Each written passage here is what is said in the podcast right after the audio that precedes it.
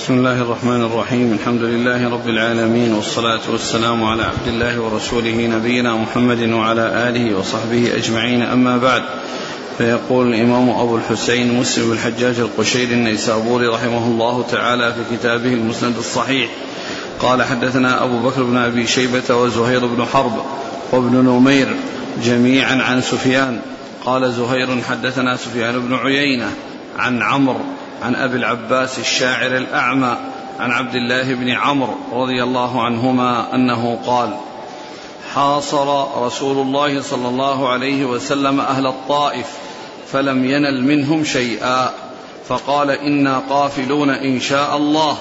قال أصحابه نرجع ولم نفتتح. فقال لهم رسول الله صلى الله عليه وسلم اغدوا على القتال. فغدوا عليه فأصابهم جراح. فقال لهم رسول الله صلى الله عليه وسلم إنا قافلون غدا. قال فأعجبهم ذلك. فضحك رسول الله صلى الله عليه وسلم. بسم الله الرحمن الرحيم. الحمد لله رب العالمين وصلى الله وسلم وبارك على عبده ورسوله نبينا محمد وعلى آله وأصحابه أجمعين. أما بعد فهذا الحديث يتعلق بالطائف وغزوة الطائف.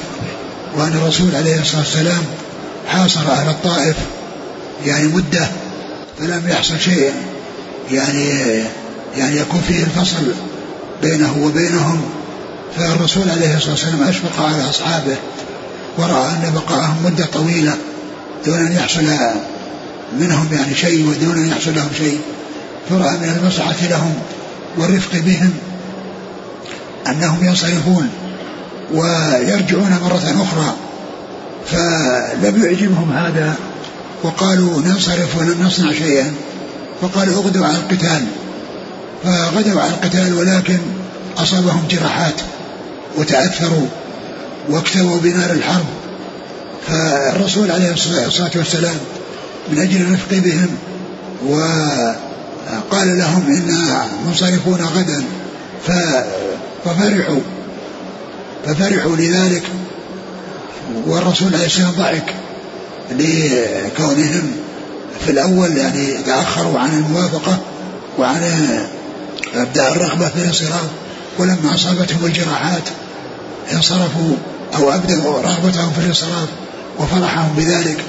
والرسول عليه الصلاة والسلام يعني أراد في الأول أن يرفق بأصحابه وأن يرجعوا مرة أخرى لما رأى منهم عدم الرغبة في الانصراف. قال اغدوا. فصار بينهم القتال فأصاب أصحاب أصحاب أصاب الله عليه جراحات. فعند ذلك قال إنا منصرفون. فسروا بذلك وفرحوا. و نعم. قال حدثنا أبو بكر بن أبي شيبة وزهير بن حرب وابن نمير. ابن نمير محمد بن عبد الله بن نمير. عن سفيان بن عيينة عن عمرو عمرو بن دينار. عن أبي العباس الشاعر الأعمى. وهو زيد. وهو سائب بن فروخ. السائب بن فروخ. نعم. عن عبد الله بن عمرو نعم. قال رحمه الله تعالى حدثنا أبو بكر بن أبي شيبة قال حدثنا عفان قال حدثنا حماد بن سلمة عن ثابت عن أنس رضي الله عنه أن رسول الله صلى الله عليه وسلم شاور حين بلغه إقبال أبي سفيان. قال فتكلم أبو بكر فأعرض عنه ثم تكلم عمر فأعرض عنه فقام سعد بن عبادة فقال إيانا تريد يا رسول الله والذي نفسي بيده لو أمرتنا أن نخيضها البحر لأخذناها ولو أمرتنا أن نضرب أكبادها إلى برك الغماد لفعلنا. قال فندب رسول الله صلى الله عليه وسلم الناس فانطلقوا حتى نزلوا بدرا ووردت, ووردت عليهم روايا قريش وفيهم غلام أسود لبني الحجاج فأخذوه فكان أصحاب رسول الله صلى الله عليه وسلم يسألونه عن أبي سفيان وأصحابه فيقول ما لي علم بأبي سفيان ولكن هذا أبو جهل وعتبة وشيبة وأمية بن خلف فإذا قال ذلك ضربوه فقال نعم أنا أخبركم هذا أبو سفيان. فإذا تركوه فسألوه فقال ما لي بأبي سفيان علم ولكن هذا أبو جهل وعتبة وشيبة وأمية بن خلف في الناس. فإذا قال هذا أيضا ضربوه ورسول الله صلى الله عليه وسلم قائم يصلي. فلما رأى ذلك انصرف قال والذي نفسي بيده لتضربوه إذا صدقكم وتتركوه إذا كذبكم. قال فقال رسول الله صلى الله عليه وسلم هذا مصرع فلان. قال ويضع يده على الأرض ها هنا وها هنا. قال فما ماط أحدهم عن موضع يد رسول الله صلى الله عليه وسلم. ثم ذكر هذا الحديث المتعلق بغزوة بدر وأن الرسول صلى الله عليه وسلم وأصحابه لما ذهبوا إلى بدر وكان أبو سفيان ومعه قريش الذي جاءوا لحرب الرسول صلى الله عليه وسلم. فالرسول عليه الصلاة والسلام أراد أن يعرف معد الأنصار لأن الأنصار إنما كانوا بايعوه على أن ينصروه وأن يكون يعني يأتي إليه في بلدهم فينصروه فأراد أن يعرف يعني أن ذلك يحصل منهم في المدينة وفي غير المدينة. فشاور أصحابه فقال فتكلم أبو بكر فأعرض عنه ثم تكلم عمر فأعرض عنه ثم تكلم سعد بن عبادة سيد الخزرج وقال كأنك إيانا تريد والله لو والله لو قال إيانا تريد قال والذي نفسي بيده لو أمرتنا أن نخيضها البحر. لو أمرتنا أن نخيضها البحر لفعلنا يعني معناه أنهم يدخلون في البحر ويخوضونها البحر إذا كان. يعني الأمر يتطلب ذلك. ولو أمرتنا أن أن نضرب. أن نضرب بأكبادها إلى إلى برك الغماد. برك الغماد الغماد لفعلنا. برك الغماد مكان متباعد. يعني يضرب به المثل يعني في الذهاب إلى مكان بعيد.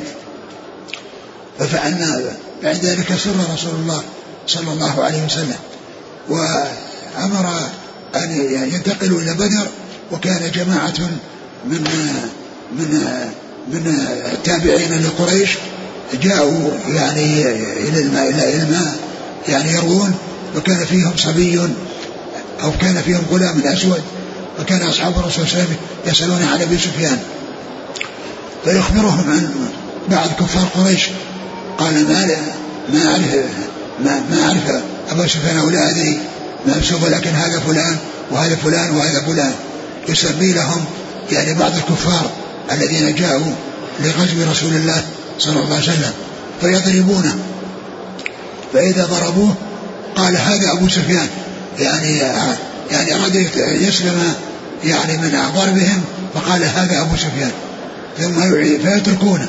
ثم يعيدون عليه السؤال فيقول ما لي ما عندي علم بأبي سفيان ولكن هذا فلان وهذا فلان وفلان ويضربونه والرسول صلى الله عليه وسلم كان يصلي فخفف صلاته وسلم وقال إنكم تضربونه إذا صدقكم وتسكتون عنه إذا كذبكم. إذا قال هذا أبو سفيان وهو كاذب سكتتم عنه وإذا قال هذا فلان وفلان وهو صادق ضربتموه ثم إن الرسول عليه الصلاة والسلام أخبر عن مصارعهم وبينها بيده وقال هذا مصرع فلان وهذا مصرع فلان وهذا مصرع فلان.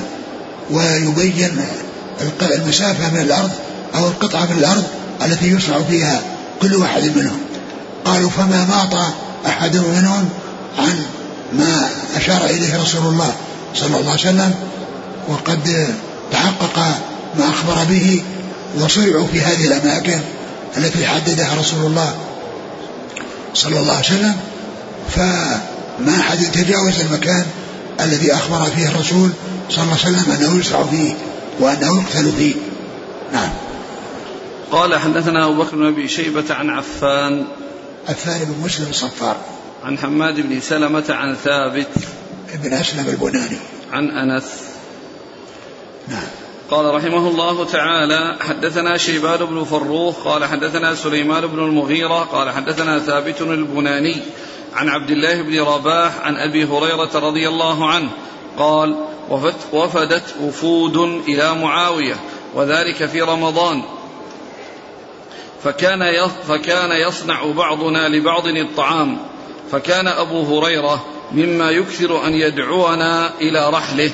فقلت ألا أصنع طعاما فأدعوهم إلى رحلي؟ فأمرت بطعام يصنع. ثم لقيت أبا هريرة من العشي. فقلت الدعوة عندي الليلة. فقال سبقتني؟ قلت نعم. فدعوتهم. فقال أبو هريرة ألا أعلمكم بحديث من حديثكم؟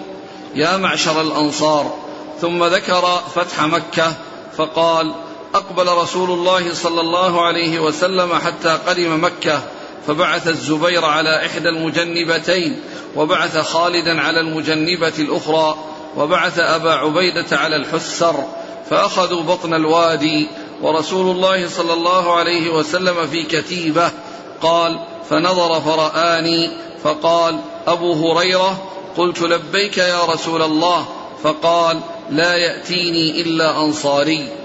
زاد غير شيبان فقال اهتف لي بالأنصار. قال فأطافوا به. ووبشت قريش أوباشا لها وأتباعا. فقالوا نقدم هؤلاء فإن كان لهم شيء كنا معهم. وإن أصيبوا أعطينا الذي سئلنا. فقال رسول الله صلى الله عليه وسلم ترون إلى أوباش قريش وأتباعهم؟ ثم قال بيديه إحداهما على الأخرى ثم قال حتى توافوني بالصفا. قال فانطلقنا فما شاء أحد منا أن يقتل أحدا إلا قتله وما أحد منهم يوجه إلينا شيئا. قال فجاء أبو سفيان فقال يا رسول الله أبيحت خضراء قريش لا قريش بعد اليوم. ثم قال من دخل دار أبي سفيان فهو آمن فقالت الأنصار بعضهم لبعض أما الرجل فأدركته رغبة في قريته ورأفة بعشيرته. قال أبو هريرة وجاء الوحي. وكان إذا جاء الوحي لا يخفى علينا فإذا جاء فليس أحد يرفع طرفه إلى رسول الله صلى الله عليه وسلم حتى ينقضي الوحي. فلما انقضى الوحي قال رسول الله صلى الله عليه وسلم يا معشر الأنصار قالوا لبيك يا رسول الله قال قلتم أما الرجل فأدركته رغبة في قريته قالوا قد كان ذاك قال كلا إني عبد الله ورسوله هاجرت إلى الله هاجرت إلى الله وإليكم والمحيا محياكم والممات مماتكم فأقبلوا إليه يبكون ويقولون والله ما قلنا الذي قلنا إلا الظن بالله وبرسوله. فقال رسول الله صلى الله عليه وسلم إن الله ورسوله يصدقانكم ويعذرانكم. قال فأقبل الناس إلى دار أبي سفيان وأغلق الناس أبوابهم. قال وأقبل رسول الله صلى الله عليه وسلم حتى أقبل إلى الحجر فاستلمه ثم طاف بالبيت. قال فأتى على صنم إلى جنب البيت كانوا يعبدونه. قال وفي يد رسول الله صلى الله عليه وسلم قوس وهو آخذ بسي بسيت بسي بسية القوس. وهو آخذ بسية القوس فلما أتى على الصنم جعل يطعنه في عينه ويقول جاء الحق وزهق الباطل فلما فرغ من طوافه أتى الصفا فعلى عليها حتى نظر إلى البيت ورفع يديه فجعل يحمد الله ويدعو بما شاء أن يدعو. قال وحدثنيه عبد الله بن هاشم. قال حدثنا بهز. قال حدثنا سليمان بن المغيرة بهذا الإسناد وزاد في الحديث. ثم قال بيديه إحداهما على الأخرى احصدوهم حصدا. وقال في الحديث قالوا قلنا ذاك يا رسول الله. قال فما اسمي إذا كلا إني عبد الله ورسوله. قال قال حدثنا قال حدثني عبد الله بن عبد الرحمن الدارمي قال حدثنا يحيى بن حسان قال حدثنا حماد بن سلمة قال أخبرنا ثابت عن عبد الله بن رباح قال وفدنا إلى معاوية بن أبي سفيان وفينا أبو هريرة عبد الله. بن رباح. قال وفدنا إلى معاوية بن أبي سفيان وفينا أبو هريرة فكان كل رجل منا يصنع طعاما يوما لأصحابه فكانت نوبتي. فقلت يا أبا هريرة اليوم نوبتي. فجاءوا إلى المنزل ولم يدرك ولم يدرك طعامنا. فقلت يا أبا هريرة لو حدثتنا عن رسول الله صلى الله عليه وسلم حتى يدرك طعامنا. فقال كنا مع رسول الله صلى الله عليه وسلم يوم الفتح فجعل خالد بن الوليد على المجنبة اليمنى وجعل الزبير على المجنبة اليسرى وجعل أبا عبيدة على البياذقة وبطن الوادي. فقال يا أبا هريرة ادع لي الأنصار فدعوتهم فجاءوا يهرعون فجاءوا يهرولون. فقال يا معشر الأنصار هل ترون أوباش قريش؟ قالوا نعم. قال انظروا إذا لقيتموهم غدا أن تحصدوهم حصدا وأخفى بيده ووضع يمينه على شماله وقال موعدكم الصفا. قال فما أشرف يومئذ لهم أحد إلا أناموه. قال وصعد رسول الله صلى الله عليه وسلم الصفا وجاءت الأنصار فأطافوا بالصفا فجاء أبو سفيان فقال يا رسول الله أبيدت خضراء قريش لا قريش بعد اليوم. قال أبو سفيان قال رسول الله صلى الله عليه وسلم من دخل دار أبي سفيان فهو آمن ومن ألقى السلاح فهو آمن ومن أغلق بابه فهو آمن. فقالت الأنصار أما الرجل فقد أخذته رأفة بعشيرته ورغبة في قريته ونزل الوحي على رسول الله صلى الله عليه وسلم. قال قلتم أما الرجل فقد أخذته رأفة بعشيرته ورغبة في قريته. ألا فما اسمي إذا ثلاث مرات. أنا محمد عبد الله ورسوله. هاجرت إلى الله وإليكم. فالمحيا محياكم والممات مماتكم. قالوا والله ما قلنا إلا ضنا بالله ورسوله. قال فإن الله ورسوله يصدقانكم ويعذرانكم. ثم ذكر هذه الأحاديث المتعلقة بغزوة بفتح مكة وذكر فيه أن عبد الله بن رباح كانوا وفدوا إلى معاوية وفيهم أبو هريرة رضي الله تعالى عنه.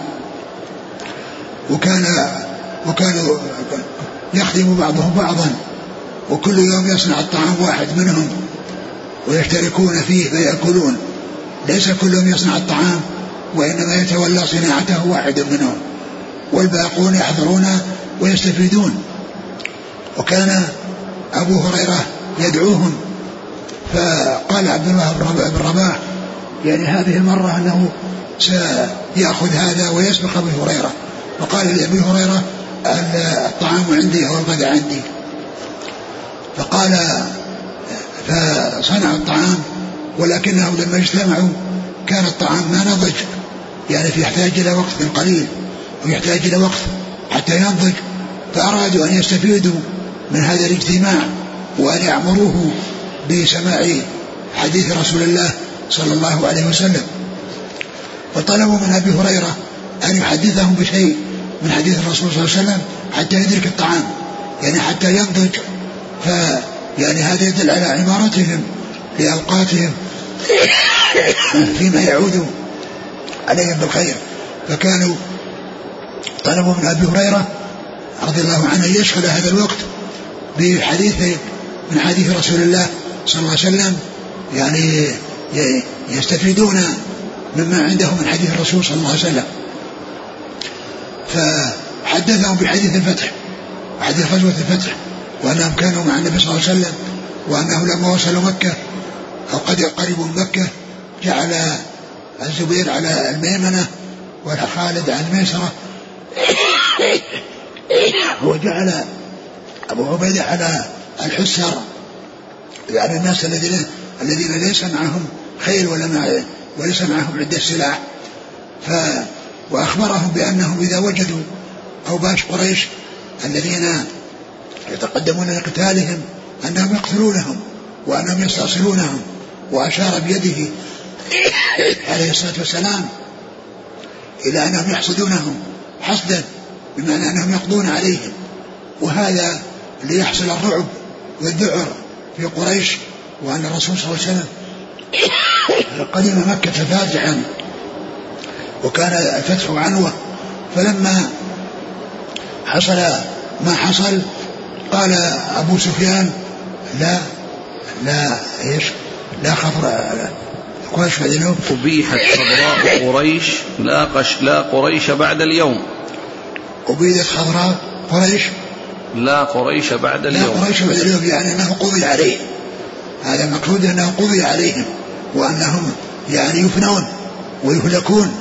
فالرسول عليه الصلاة والسلام لما رأى القتل الذريع الذي حصل في الأوباش الذين كانوا في أول الأمر فالرسول عليه الصلاة والسلام قال من دخل دار أبي سفيان فهو آمن ومن دخل داره فهو آمن. و يعني ف فقال بعض الأنصار الرجل أدركته أدركته رغبة في قريته في قريته ورأفة في عشيرته. ورأفة في عشيرته. يعني كونها يعني قال من دخل دار أبي سفيان فهو آمن. ومن دخل بيته آمن وموضع السلاح فهو آمن. لما رأوا قال هذا الكلام بعد أمره بالقتال والاستئصال في أول الأمر قالوا هذه المقالة. فنزل الوحي على رسول الله عليه الصلاة والسلام وأبلغ بهذا الذي قالوه. ثم قال الأنصار أنتم أنتم قلتم هذا؟ فقالوا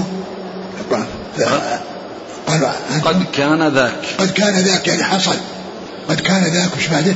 قال كلا إني عبد الله ورسوله هاجرت كلا إلى إني عبد الله ورسوله يعني أن الوحي يأتيه من السماء وأن هذا الذي قالوه جاءه من السماء.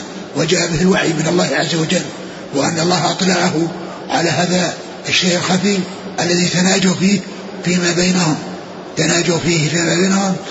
آه قالوا هذه المقالة فجاءه الوحي وقال كلا إني عبد الله ورسوله. إيش معنى؟ هاجرت إلى الله وإليكم. يقول أنني يعني لن أبقى ولم أمكث في هذا البلد ولم أتخذه بلدا لي ولم أرجع عن الهجرة. وإنما أنا هاجرت إلى الله وإليكم يعني هاجرت إلى الله عز وجل لخروجا من دار الكفر إلى بلاد الإسلام إلى هذه الدار التي التزمتم فيها بنصرته صلى الله عليه وسلم. يعني أنهم بايعوه في مكة عند العقبة أن يأتي إليهم وينصروه ويؤيدوه فقال إني هاجرت إلى الله وإليكم يعني هاجرت إلى الله يعني فرارا بديني وإظهارا لديني وإليكم الذين التزمتم بنصرتي. وذب عني نعم. المحيا محياكم والممات مماتكم. المحيا محياكم والممات ماتكم يعني أنا معكم. يعني معكم. يعني المحيا محياكم والممات مماتكم. لأنه معهم في بقية حياته وكذلك الممات مماتهم. يعني يموت يعني معهم وقد مات في في في بلدهم التي هاجر إليها فكانت بقية حياته صلى الله عليه وسلم فيها وموته فيها ودفنه فيها أي في مدينة في المدينة التي هي بلد الأنصار. نعم. فأقبلوا إليه يبكون ويقولون فأقبلوا إليه يبكون يعني بهذا الكلام العظيم الذي فيه الثناء عليهم وعلى يعني ندمهم على ما حصل من ذاك الكلام الذي نزل به الوحي إلى إلى رسول الله صلى الله عليه وسلم وهم يبكون فرحين بهذا الكلام وأيضا حزينين على الكلام الذي صدر منهم. فرحين بهذا الكلام الذي قاله الرسول صلى الله عليه وسلم في حقهم وحزينين على الكلام الذي قالوه ونزل فيه الوحي على رسول الله صلى الله عليه وسلم وأنه أشفق على أنه مشتاق إلى قريته ومشفق على أهله وأخبرهم بأن أنه هاجر من مكة ولن تكون مقرا له وإنما مقره المدينة التي هاجر إليه. نعم. يقولون والله ما قلنا الذي قلنا إلا الظن بالله وبرسوله. يعني ما قلنا ما قلنا إلا الظن بالله. الظن هذه اختصاصات التي هي مقلوب البخل والشح. وأنهم يعني قالوا يعني حريصين على الإبقاء على رسول الله صلى الله عليه وسلم وأنه يكون معهم مثل ما جاء في قوله وما هو على الغيب بظنين يعني فقد, فقد جاءت باختصاد وأخت الضاد. فأخت الضاد يعني ظنين يعني ما هو متهم. يعني يعني وهو على الغيب ظنين ببخيل يعني يبخل بما أوحى الله عز وجل إليه. فإذا صارت اختصاد فهي من البخل. وإذا كانت ضاد ضاد فهي من الظن الذي هو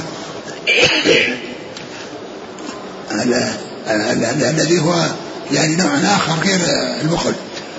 فهنا قال لفظنا بالرسول يعني البخل وحرصنا على أن يبقى معنا الرسول صلى الله عليه وسلم ولا يرجع عما كان عليه ولا يؤثر غير ما عليه. نعم.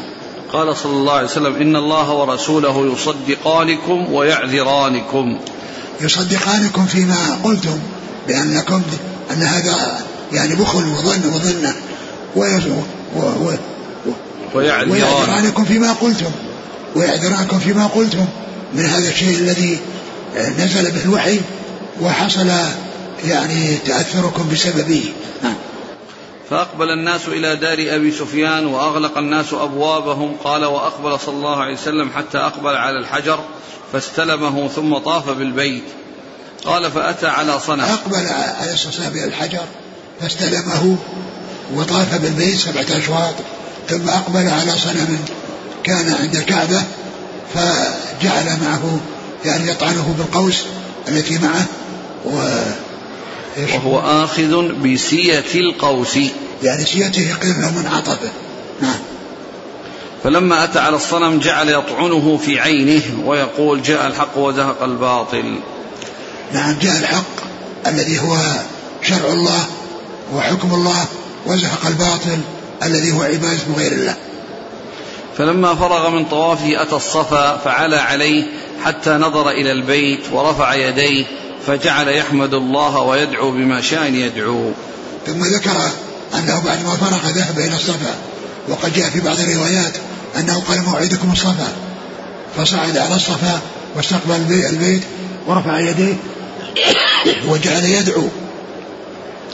وجعل يدعو يعني بثناء الله عز وجل بكونه نصره ونصر يعني أصحابه يعني حيث فتح لهم مكة. وفي هذا الحديث بيان أنه رفع يديه على الصفا لكن هذا ليس بسعي.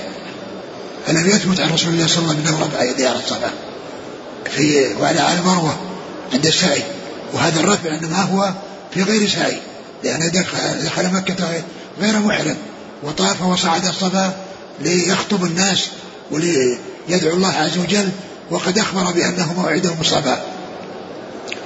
فإذا هذا الحديث لا يدل على مشروعية رفع اليدين على الصفا عند السعي والذي دل على ذلك هو الإجماع.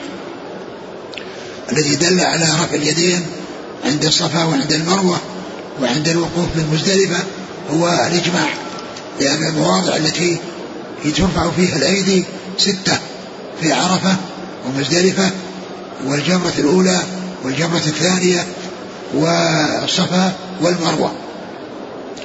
ففي عرفة وعند الجمرتين صحت بذلك السنة عن رسول الله صلى الله عليه وسلم.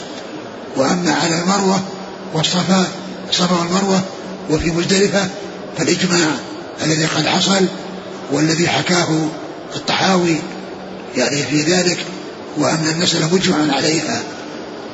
فإذا ما جاء في هذا الحديث من رفع اليدين لا يستدل به على رفع اليدين بالسعي لأن هذا ما كان في سعي ولم يكن النبي صلى الله عليه وسلم محرما ولم يكن ساعيا وإنما وقف على ذلك المكان المرتفع حتى يسمع كلامه. نعم. آه في قال في, في أول الأمر لما بعث خالد الوليد والزبير قال وبعث أبا عبيدة على الحسر. الحسر هما الذين ليس معهم سلاح. فأخذوا بطن الوادي والرسول صلى الله عليه وسلم في كتيبة. نعم في كتيبة قطعة من قال فنظر فرآني فقال أبو هريرة قلت لبيك يا رسول الله قال لا يأتيني إلا أنصاري. اهتف لي بالأنصار. يعني فأطافوا به. من أجل من أجل أنهم يعني بايعوا الرسول على النصرة وأنه يعني إذا جاء إليهم ينصرونه ف وكذلك في كما مر في بدر أنه عرف ما عندهم وهنا كذلك قال لا يأتيني إلا أنصاري افتح في الأنصار. أيوه. فأطافوا به؟ لما هتف أطافوا به يعني جاءوا بسرعة وأحاطوا به. ووبشت قريش أوباشا لها وأتباعا. يعني أرسلت يعني أوباش نعم. فقالوا نقدم هؤلاء فإن كان لهم شيء كنا معهم. وإن أصيبوا أعطينا الذي سئلنا. يعني معناه أنهم جعلوا هذا كمقدمة إن, إن, إن قضي عليهم يعني استسلموا وانقادوا وإن أصابوا شيئا فيكونون معهم. يعني معنى ذلك أنهم قدموهم للحرب أو للقتل إن كان هناك قتل. وإن كان هناك سلامة وهم شركاء معهم نعم. آه، في الرواية الثانية قال وجعل أبا عبيدة على البياذقة. على على البياذقة. البيادقة نعم.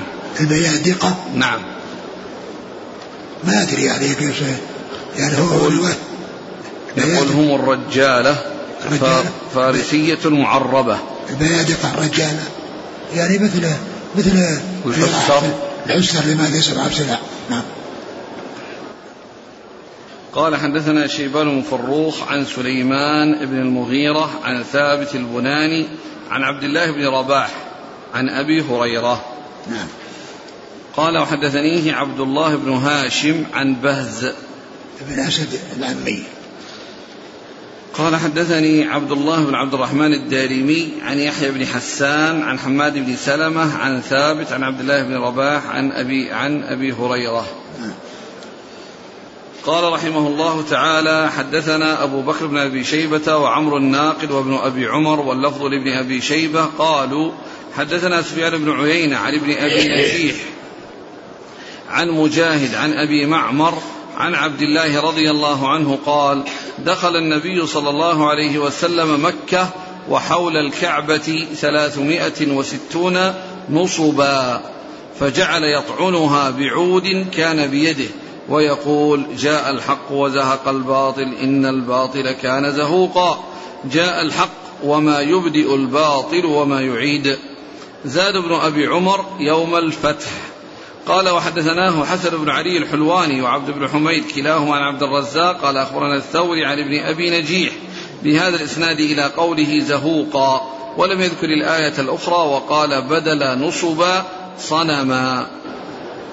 ثم ذكر هذا الحديث الذي فيه أن الكعبة حولها 360 صنما وفي الرواية السابقة يعني أشار إلى صنم واحد وكان يطعن يطعن فيه وهنا يعني هذا العدد وجعل يطعن فيها. نعم. قال حدثنا أبو بكر بن شيبة وعمر الناقد وابن أبي عمر. محمد بن يحيى بن أبي عمر العدني. عن سفيان بن عيينة عن ابن أبي نجيح. وهو عبد الله. عن مجاهد عن أبي معمر. مجاهد بن جبر. عن أبي معمر وهو عبد الله بن صخبرة. نعم. عن عبد الله. بن مسعود. قال وحدثناه حسن بن علي الحلواني وعبد بن حميد عن عبد الرزاق بن همام الصنعاني. عن الثوري عن ابن أبي نجيح. نعم. قال رحمه الله تعالى حدثنا أبو بكر بن أبي شيبة قال حدثنا علي بن مسهر ووكيع عن زكريا عن الشعبي قال أخبرني عبد الله بن مطيع عن أبيه قال سمعت النبي صلى الله عليه وسلم يقول يوم فتح مكة لا يقتل قرشي صبرا بعد هذا اليوم إلى يوم القيامة.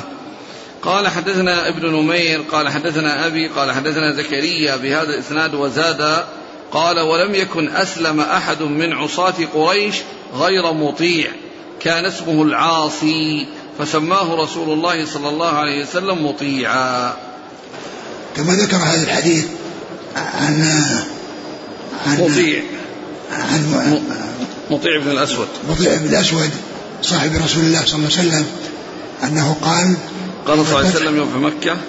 يوم, يوم الفتح إيش قال؟ قال صلى الله عليه وسلم يوم فتح مكة لا يقتل قرشي صبرا بعد هذا اليوم. لا يقتل قرشي صبرا بعد هذا اليوم. لا يقتل قرشي صبرا يعني معناه يعني الصبر هو الذي يكون يمسك ويقتل يعني هذا هو الصبر. والمقصود من ذلك أن أهل مكة أنهم يسلمون وأن قريشا تسلم وأنهم يعني لا يحتاج إلى قتلهم إلا إذا حصل ردة. لو حصل ردة من أحد منهم فإنه يقتل لأن المرتد يمسك يعني ويمسك يحبس حتى يقتل. يعني يعني يقتل صبرا يعني أنه قد أمسك وقتل. بخلاف الذي يقاتل في معركة أو يقاتل أو قتل خطأ أو ما إلى ذلك وإنما هو قتل بهذه الطريقة التي يكون يمسك ومع ذلك أنهم يسلمون وأنهم يعني لا يحصل قتلهم.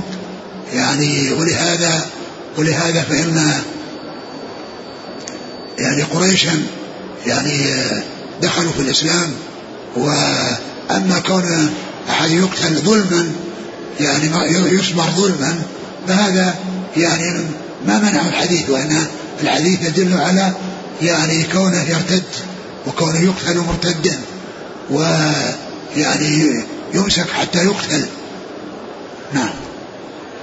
قال في الاثناء ولم يكن أسلم أحد من عصاة قريش غير مطيع. عصاة هذه المقصود بها ليس المقصود بها يعني آه، من حصل منه المعصية وإنما يقال له العاصي. من يقال له العاصي وهو يطلق على عدد لم يسلم منهم إلا مطيع هذا ابن الأسود يقال له العاصي. مطيع ابن الأسود العاصي اسمه. كان اسمه العاصي فسماه صلى الله عليه وسلم مطيعا. سماه اسمه العاصي فسماه مطيعا. وقوله العصاة أي الذين يسمون بالعاصي. قوله العصاة هي الذين يسمون بالعاصي. قال حدثنا أبو بكر بن شيبة عن علي بن مسر ووكيع وكيع. بن جراح الرواسي عن زكريا بن أبي زايدة. عن الشعبي. عن بن شراحيل. عن عبد الله بن مطيع عن أبيه. نعم. قال حدثنا ابن نمير عن أبيه عن زكريا. بن نمير محمد عبد الله بن نمير عن أبيه. عبد الله بن نمير. قال رحمه الله تعالى حدثني عبيد الله بن معاذ العنبري قال حدثنا أبي قال حدثنا شعبة عن أبي إسحاق قال سمعت البراء بن عازب رضي الله عنهما يقول كتب علي بن أبي طالب رضي الله عنه الصلح بين النبي صلى الله عليه وسلم وبين المشركين يوم الحديبية. فكتب هذا ما كاتب عليه محمد رسول الله. فقالوا لا تكتب رسول الله. فلو نعلم أنك رسول الله لم نقاتلك. فقال النبي صلى الله عليه وسلم لعلي أمحه. فقال ما أنا بالذي أمحاه؟ فمحاه النبي صلى الله عليه وسلم بيده. قال وكان فيما اشترطوا أن يدخلوا مكة فيقيموا بها ثلاثا ولا يدخلها بسلاح إلا جلبان السلاح. قلت لأبي إسحاق وما جلبان السلاح؟ قال القراب وما فيه. قال حدثنا محمد بن المثنى وابن بشار والله, والله تعالى أعلم وصلى الله وسلم وبارك على عبد رسول نبينا محمد وعلى آله وأصحابه أجمعين. جزاكم الله خيرا وبارك الله فيكم ونهمكم الله الصواب ووفقكم للحق شفاكم الله وعافاكم ونفعنا الله من سمعنا وغفر الله لنا ولكم والمسلمين أجمعين. آمين. الأخ يقول أحسن الله إليكم الواو العاطفة هنا هاجرت إلى الله وإليكم. آه، هنا العطف. يعني سائغ. لماذا يقول هاجرت إلى الله ثم إليكم؟ هذا هذا كلام الرسول صلى الله عليه وسلم. الذي قال هذا يعني هاجر إلى الله يعني امتثالا لأمره لأنه أمر بالهجرة وإليهم لينصروه لأنهم بايعوه على النصرة. في مكة لما قدموا في الحج أوقات الحج فبايعه يعني يسمونهم يسمون بيعة العقبة فبايعوا وسلم على النصرة. فهو هاجر يعني إلى الله عز وجل الذي أمره بالهجرة ولإظهار دينه وإلى الأنصار ليحققوا الشيء الذي بايعوا الرسول صلى الله عليه وسلم يعني عليه. الرسول صلى الله عليه وسلم قال هذا وهذا من كلام الرسول صلى الله عليه وسلم. ويعني أما الناس عندما يتكلمون فعليهم أن يأتوا بالشيء الذي فيه البراءة من أي شيء فيه محذور وأما الرسول عليه السلام فيعني فهو القدوة والأسوة ولكن يعني الناس الذين يعني يكون ما عندهم اليقين قد يعني ينقذف في ذهنهم التسوية بين الله عز وجل وغيره. هذا السائل يقول آه، ما حكم أداء صلاة الجمعة ثلاث مرات في المسجد الواحد في ساعات مختلفة؟ الأصل أن الجمعة تكون واحدة. الجمعة هي تكون واحدة. وإذا كان الناس ما يأخذ المسجد يعني يبنون مساجد أو يوسعون المسجد. ويعني فقضية أن يكون الجمعة تكرر وتعاد يعني التي يمكن أن تعاد الجماعة أما قضية الجمعة كونها يتابع مرة ثانية وتكرر ما أعلم لهذا شيء يدل عليه. بخلاف الصلوات فإن الصلوات يعني تكرر ويأتي جماعات بعد جماعات. وأما الجماعة الجمعة فيها خطبة فيها خطبتان وفيها تبكير للمساجد. فإذا وجد أن المسجد ما ما يكفيهم يسعون إلى توسعته. وإذا أو يوجدون مساجد أخرى الناس يجتمعون فيها ويصلون الجمعة. وأما قضية كل جمعة تعاد ما أعرف شيء يدل على هذا.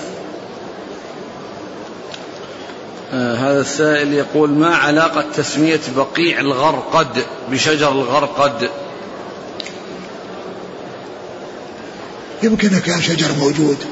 يعني كان لأجل أنه موجودا كان فيه فسموه باسم ذلك الشجر الذي. فيه يقول آه ما الحكم إذا نام المحرم وهو لابس ملابس الإحرام فاحتلم؟ هل يغسل ملابس الإحرام كلها أم الجزء الذي وقع عليه المني فقط؟ معلوم أن المني ليس بنجس هو طاهر ولكنه شيء قدر. مستقدر. فهو يغسل للنظافة والنزاهة وإلا فإنه ليس بنجس. ليس المني بنجس وإنما هو يعني طاهر والإنسان عليه أن يغتسل وإذا غسل ويغسل الشيء الذي أصابه القدر وهو ليس بنجس. ولا يلزم أن يغسل كله يغسل الوسخ الذي حصل لجزء منه. يقول بأنه حج في السنة الماضية وذبح هديه بنفسه هدي التمتع. قال ونسيت أن أسمي الله. ما يضر ليس عليه شيء. إذا نسي ليس عليه شيء. يقول كذلك حصل منه أنه يوم النحر تأخر في الرجوع إلى منى بسبب الهدي والحلاقة وذهب إلى الطواف والسعي فلم يأتي في منى إلا الساعة الثانية عشر ليلا أو بعدها بقليل غير متأكد. فهل عليه شيء في تلك الليلة؟ ما أدري. إذا كان أنها هذه المسافة ما أدرك إلا أقل من نصف الليل فهو ما فهو فاته المبيت. فاته المبيت. ومعلوم أن الذهاب الإنسان إذا ذهب في الصباح أنه يعني يرجع في المساء ولكن كونه يبقى إلى بعد منتصف الليل يعني هذا يعني ما ما يبعد أن فيه شيء من التفريط ومن الإهمال. والذي يبدو إذا كان يعني يعني ذاك الوقت الذي جاء فيه يعني أنه ينقص عن نصف الليل وأن الباقي أقل من نصف الليل يكون فاته المبيت. ومن فاته المبيت يكون عليه فدية. نعم. يقول فضيلة الشيخ في حديث أبي سفيان في حضرة هرقل ذكر في الحديث قول هرقل كذلك الإيمان إذا خالط بشاشة القلوب. يقول هذا الكلام لا يقوله إلا من ذاق حلاوة الإيمان فلعل هذا الكلام من كلام الراوي ابن عباس أو أبي سفيان فهل هو مدرج؟ ما ما الأصل هو عدم الإدراج حتى يأتي ما يدل عليه. ولكن يعني كونه يعني يذكر أن أتباع الرسل أنهم إذا اتبعوهم أنه يحصل لهم هذا الشيء. يعني يصير لأن كلام على أتباع الرسل. نعم. يقول حفظك الله من قتل نفسه هل يصلى عليه؟ نعم يصلى عليه. ولكن ينبغي بعض الناس الذين لهم منزلة يعني يتخلفون عن الصلاة عليه لردع للردع عن مثل مثل عن مثل هذا العمل؟ وإلا فالصلاة لا تترك الصلاة عليه يصلى عليه وكل مسلم يصلى عليه. كيف يصلي الوتر من نام حتى أصبح؟ المقدار الذي كان يصليه في الليل يصلي في النهار ويضيف إليه ركعة في الضحى. إذا كان عادة يصلي خمس ركعات يصلي ست ركعات. ركعتين ركعتين ركعتين. لأنه لا يأتي بالوتر بالنهار يأتي بالمقدار الذي هو وتر ويضيف إليه ركعة فيكون شفعا لأن الوتر لا يتابع بالنهار و فما كان عادة يصلي خمس يصلي ست. وكان عادة يصلي 11 يصلي 12 وهكذا. يقول آه، بأنه تاجر يبيع ويشتري في السلع المشكلة الآن أكثر السلع عليها صور آه، سواء صابون أو مواد غذائية أو كذا فما حكم التعامل الآن بهذه السلع التي عليها صور؟ والله الإنسان يحرص على أن يستعمل شيء لا صور فيه وإذا الناس يعني اضطروا إليه ولم يكن هناك يعني شيء لأن هذا شيء شيء ممتهن وهذه الصور ستمتهن لأنه يزال الصابون ويربى في القمامة. لكن من الخير للإنسان أن يبتعد عن الشيء الذي فيه صور إذا أمكنه ذلك. يقول حفظك الله يقول أبي توفي وترك دينا هو عبارة عن قرض ربوي اشترى به منزلا يسدده على أقساط. توفي الآن الوالد هل علي أن أسدد هذا القرض؟ الوجوب لا يجب عليك. وإذا كان يعني هناك يعني يعني الوجوب لا يجب عليك. لأن الإنسان إذا كان على ورثه دين سواء أبوه أو غيره لا يلزم الوارث يعني قضاء الدين ولكنه يستحب له. نعم. يقول ما حكم قول بعض الناس عن البقيع جنة البقيع؟ أقول هذا كلام يقوله العوام. وأشباه العوام. لأن البقيع يعني ما يقال كله في جنة في جنة وفي نار. الذين فيه من هم؟ من هو يعني في خير ومن هو في ومن هو في شر؟ هل يجوز صرف الفوائد الربوية في دفع الضرائب والغرامات؟ الفوائد الربوية ما لا ينبغي الإنسان يأخذها.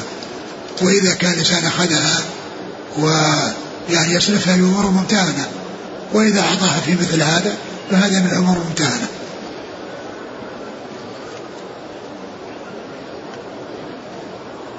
لكن الممتهنة في الحمامات وزفة الطرق والقناطر والأشياء التي ومن العلماء يقول أنه يصرفها بكل ما هو معروف. لكن إذا صرفت في أشياء ممتهنة يكون هو الأوضح. يقول أحسن الله إليك ما طريقة الإمام مسلم في ترتيب الغزوات؟ يعني لم يرتبها الآن على التاريخ فما وجه ترتيبه لها؟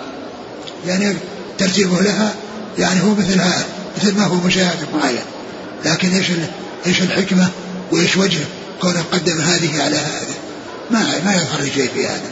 لأن كما هو معلوم قدم يعني شيء متأخر على شيء متقدم. وقدم يعني قدم شيء متأخر على متقدم وهكذا. فما ما ما يظهر لي يعني شيء في كونه قدم هذا على هذا. يقول فضيلة الشيخ توفي ولد في بطن أمه عمره ستة أشهر. فما هو المشروع في هذه الحال؟ هل يغسل ويصلى عليه ويعق نعم عنه؟ نعم نعم من المولود إذا ولد وفي خلق إنسان لا سيما بعد ستة أشهر أقل من الحمل ستة أشهر. فهو يغسل ويكفن ويصلى عليه ويعق عنه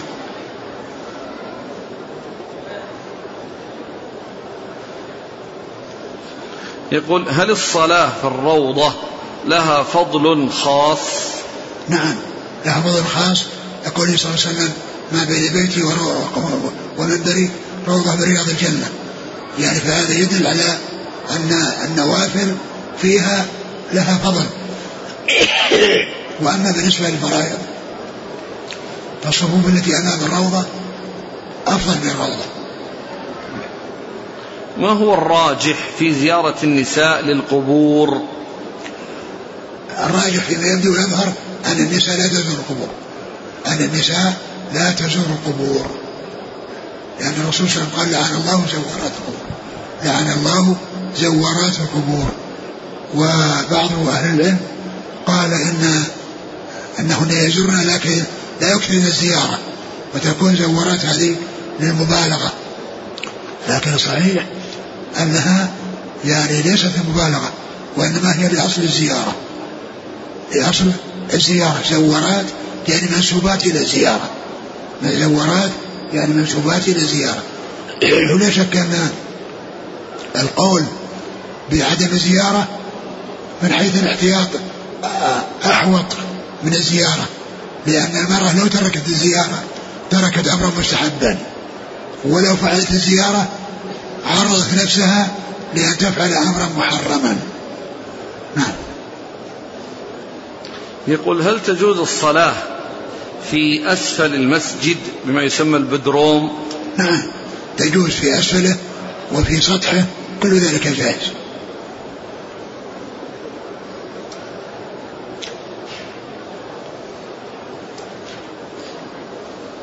يقول آه، ما حكم السواك باليد اليسرى؟ جائز جائز لكن يعني هو من الأشياء التي تعتبر من التطهير والتي يعني لا يعني لا تستقدر ولهذا تفعل بحضرة الناس. الرسول صلى الله عليه وسلم كان يستاك بحضرة رعيته. وهذا يعني هذا يدل على ليس من الأشياء التي التي هي تستقدر نعم فالأصل أنه يكون في اليمين وإن فعل في الشمال لا بأس. يقول فضيلة الشيخ في بلدنا أئمة المساجد لا يقرؤون الفاتحة في الركعتين الركعتين الأخيرتين قائلين بأن الفاتحة ليست بشرط في مذهب الإمام أبي حنيفة فما حكم الاقتداء بهم؟ معلوم أن معلوم أن يعني الاختلاف يعني بين الناس أو بين يعني الأئمة لا يقتضي أن يترك الصلاة يترك الصلاة بعضهم وراء بعض. مثل الوضوء من لحم الإبل. الوضوء من لحم الإبل؟ ينقض الوضوء في أحد الأقوال أقوال بعض الأئمة ولا ينقض في قول الأكثرين. ومن المعلوم أنه يصلي. الذي يقول بنقض الوضوء خلف من لا يقول بنقض الوضوء من لحم الإبل. فالأمور المختلف فيها والتي للرأي فيها مجال يعني يعني يصلي يعني المسلم بعضهم وراء بعض. يقول هل المصطفى من أسماء النبي صلى الله عليه وسلم؟ لا أعرفه ولا شك أنه اصطفاه الله عز وجل لكن كون من أسماءه ما أعرف شيء يدل عليه لا أدري. ما معنى كلام العلم أهل العلم؟ نسيان المأموم يحمله الإمام. يعني معناه أن أن الإنسان لو ترك واجبا من واجبات الصلاة وراء الإمام فإنه يتحمله الإمام. يعني معناه أنه لا يعني لا يقال أنه يعني فات شيء وإنما يعني الشيء الواجب يعني إذا نسيه الإنسان لا يؤثر وإنما يؤثر الركن هو الذي هو الذي يؤثر. نعم.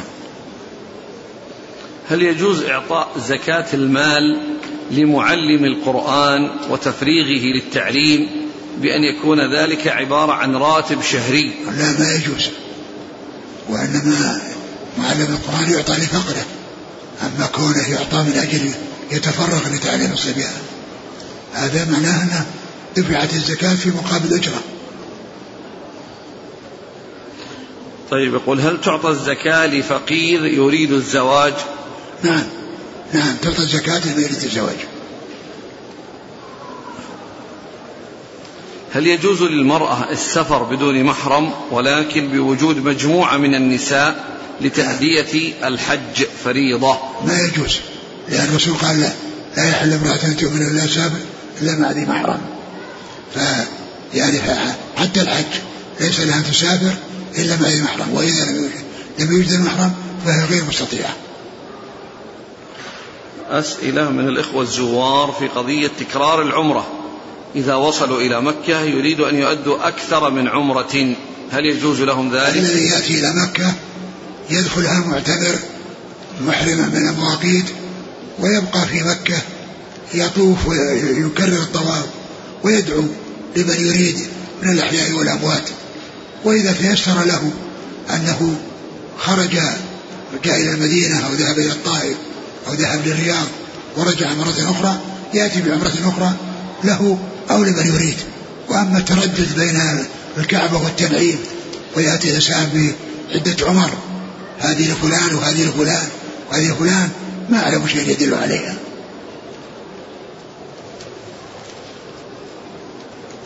يقول ما هو الضابط للمرض الذي يبيح ترك صلاة الجماعة؟ آه، كل إنسان لا يقدر لا يقدر أن يذهب إلى المسجد أو يشق عليه ذهاب المسجد أو يذهب إليه بمشقة مشقة بالغة. أما إذا كان مرض يسير ما يؤثر فهذا ليس ما ينبغي أن يتخذ ذريعة إلى أن يتخلف عن الصلاة.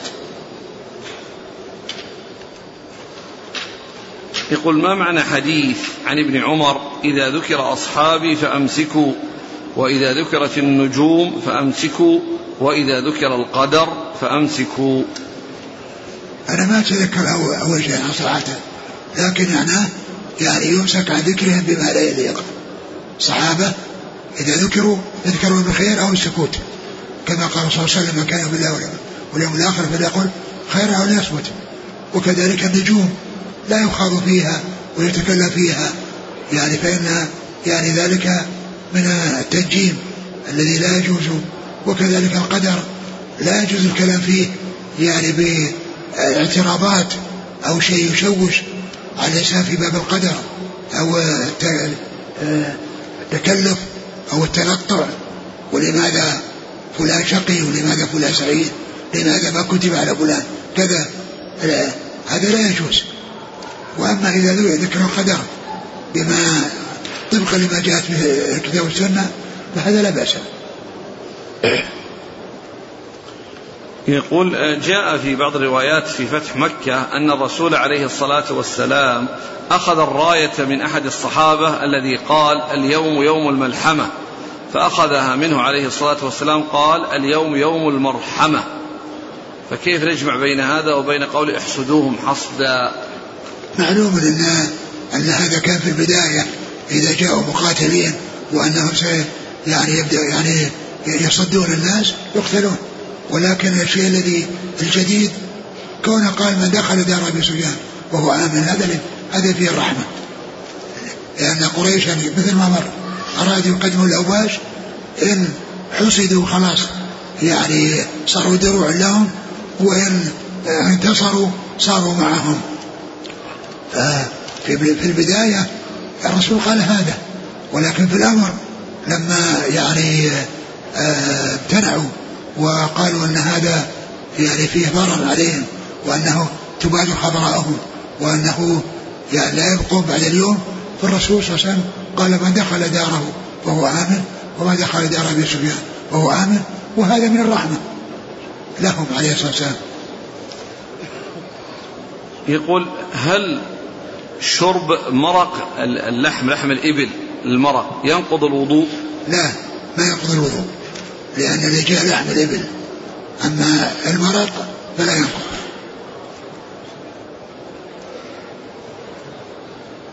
يقول الكبدة يسأل عن الكبد الكبدة والله الكبدة يعني يعني فيها اشتباه لأنها ليست يعني شيء مرض وإنما هي بعضهم يقول إنها يعني من إنها من اللحم.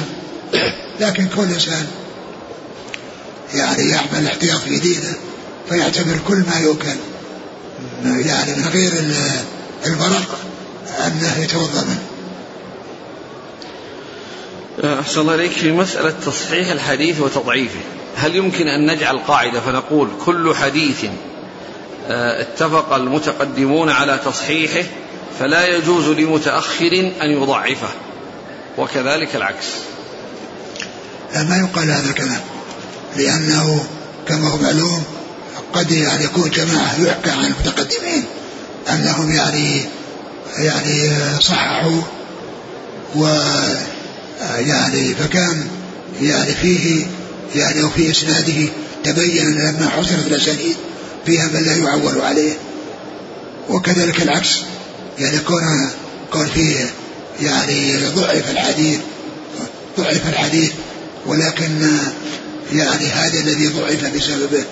يعني لا يستحق التضعيف ف ف يعني من عنده قدرة على حصر الطرق والاطلاع على ما لم يطلع عليه المتقدمون لا شك أنه يعني يصحح ويضعف على حسب ما وصل إليه.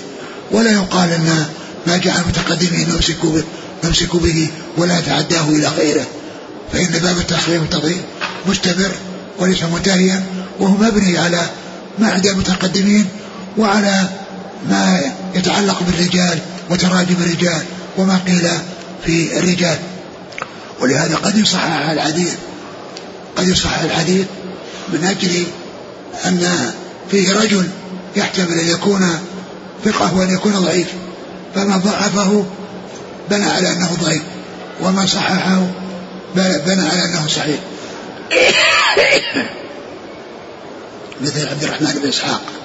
هذا رجل يعني يطلق على رجلين أحدهما ضعيف وهو الواسطي والثاني ثقة وهو صدوق وهو القرشي. ف يعني بعض الأحاديث تأتي بهذا الاسم من العلماء من يفهم أنه ضعيف فيضعف ومنهم من يفهم أنه القوي أو الصدوق فيصحح.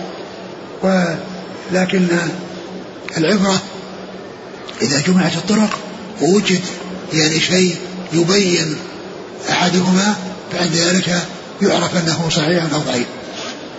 ومن أمثلة ذلك حديث اللهم اغنى بحلالك عن حرامك وبفضلك عن من سواك فإنه جاء بطريق عبد الرحمن بن إسحاق وهو كما قلت يحتمل اثنين فمن العلماء من ضعفه على اعتبار أنه الواسطي ومن من صححه اعتبار أنه القرشي والشيخ الألباني رحمه الله وجد في بعض الطرق لهذا الحديث أنه القرشي يعني نص على أنه فلان القرشي بعد ذلك زال الإشكال وعرف بأن الراوي هو الذي يصحح بروايته الحديث. يقول ما حكم تعليم البنت التي دون سن البلوغ بالمدارس المختلطة. لا يجوز. لا يجوز أن تدرس النساء مع الرجال سواء كان سواء كنا صغارا أو كبارا. اللهم إلا إذا كان دون التمييز وأنهن يعني صغيرات فهذا الأمر أسهل. وإن حصل تمييزهم وهو أولى. وأما بعد التمييز فلا يجوز. هل يجوز السلام على النبي صلى الله عليه وسلم من الساحات باستقبال القبر؟ سلام الزيارة يكون عند القبر وليس من مكان بعيد. لأن السلام عليه بعد الموت كالسلام عليه في الحياة. والصحابة رضي الله عنهم وأرضاهم إذا كان النبي صلى الله عليه وسلم جالس في المسجد ما يقف واحد عند الباب ويقول السلام عليك يا رسول الله. يقصد هو جالس مع أصحابه وإنما يأتي حتى يصل إليه ويقول السلام عليك يا رسول الله. فكذلك عند عند السلام بعد الموت يسلم عليه عند القبر ولا يسلم عليه في مكان بعيد. يعني بأن يكون عند الباب أو في الساحات. هذا مثل ما قال شيخنا شيخ ابن باز هذا أقرب إلى الجفاء بل هو إلى مودته وصفا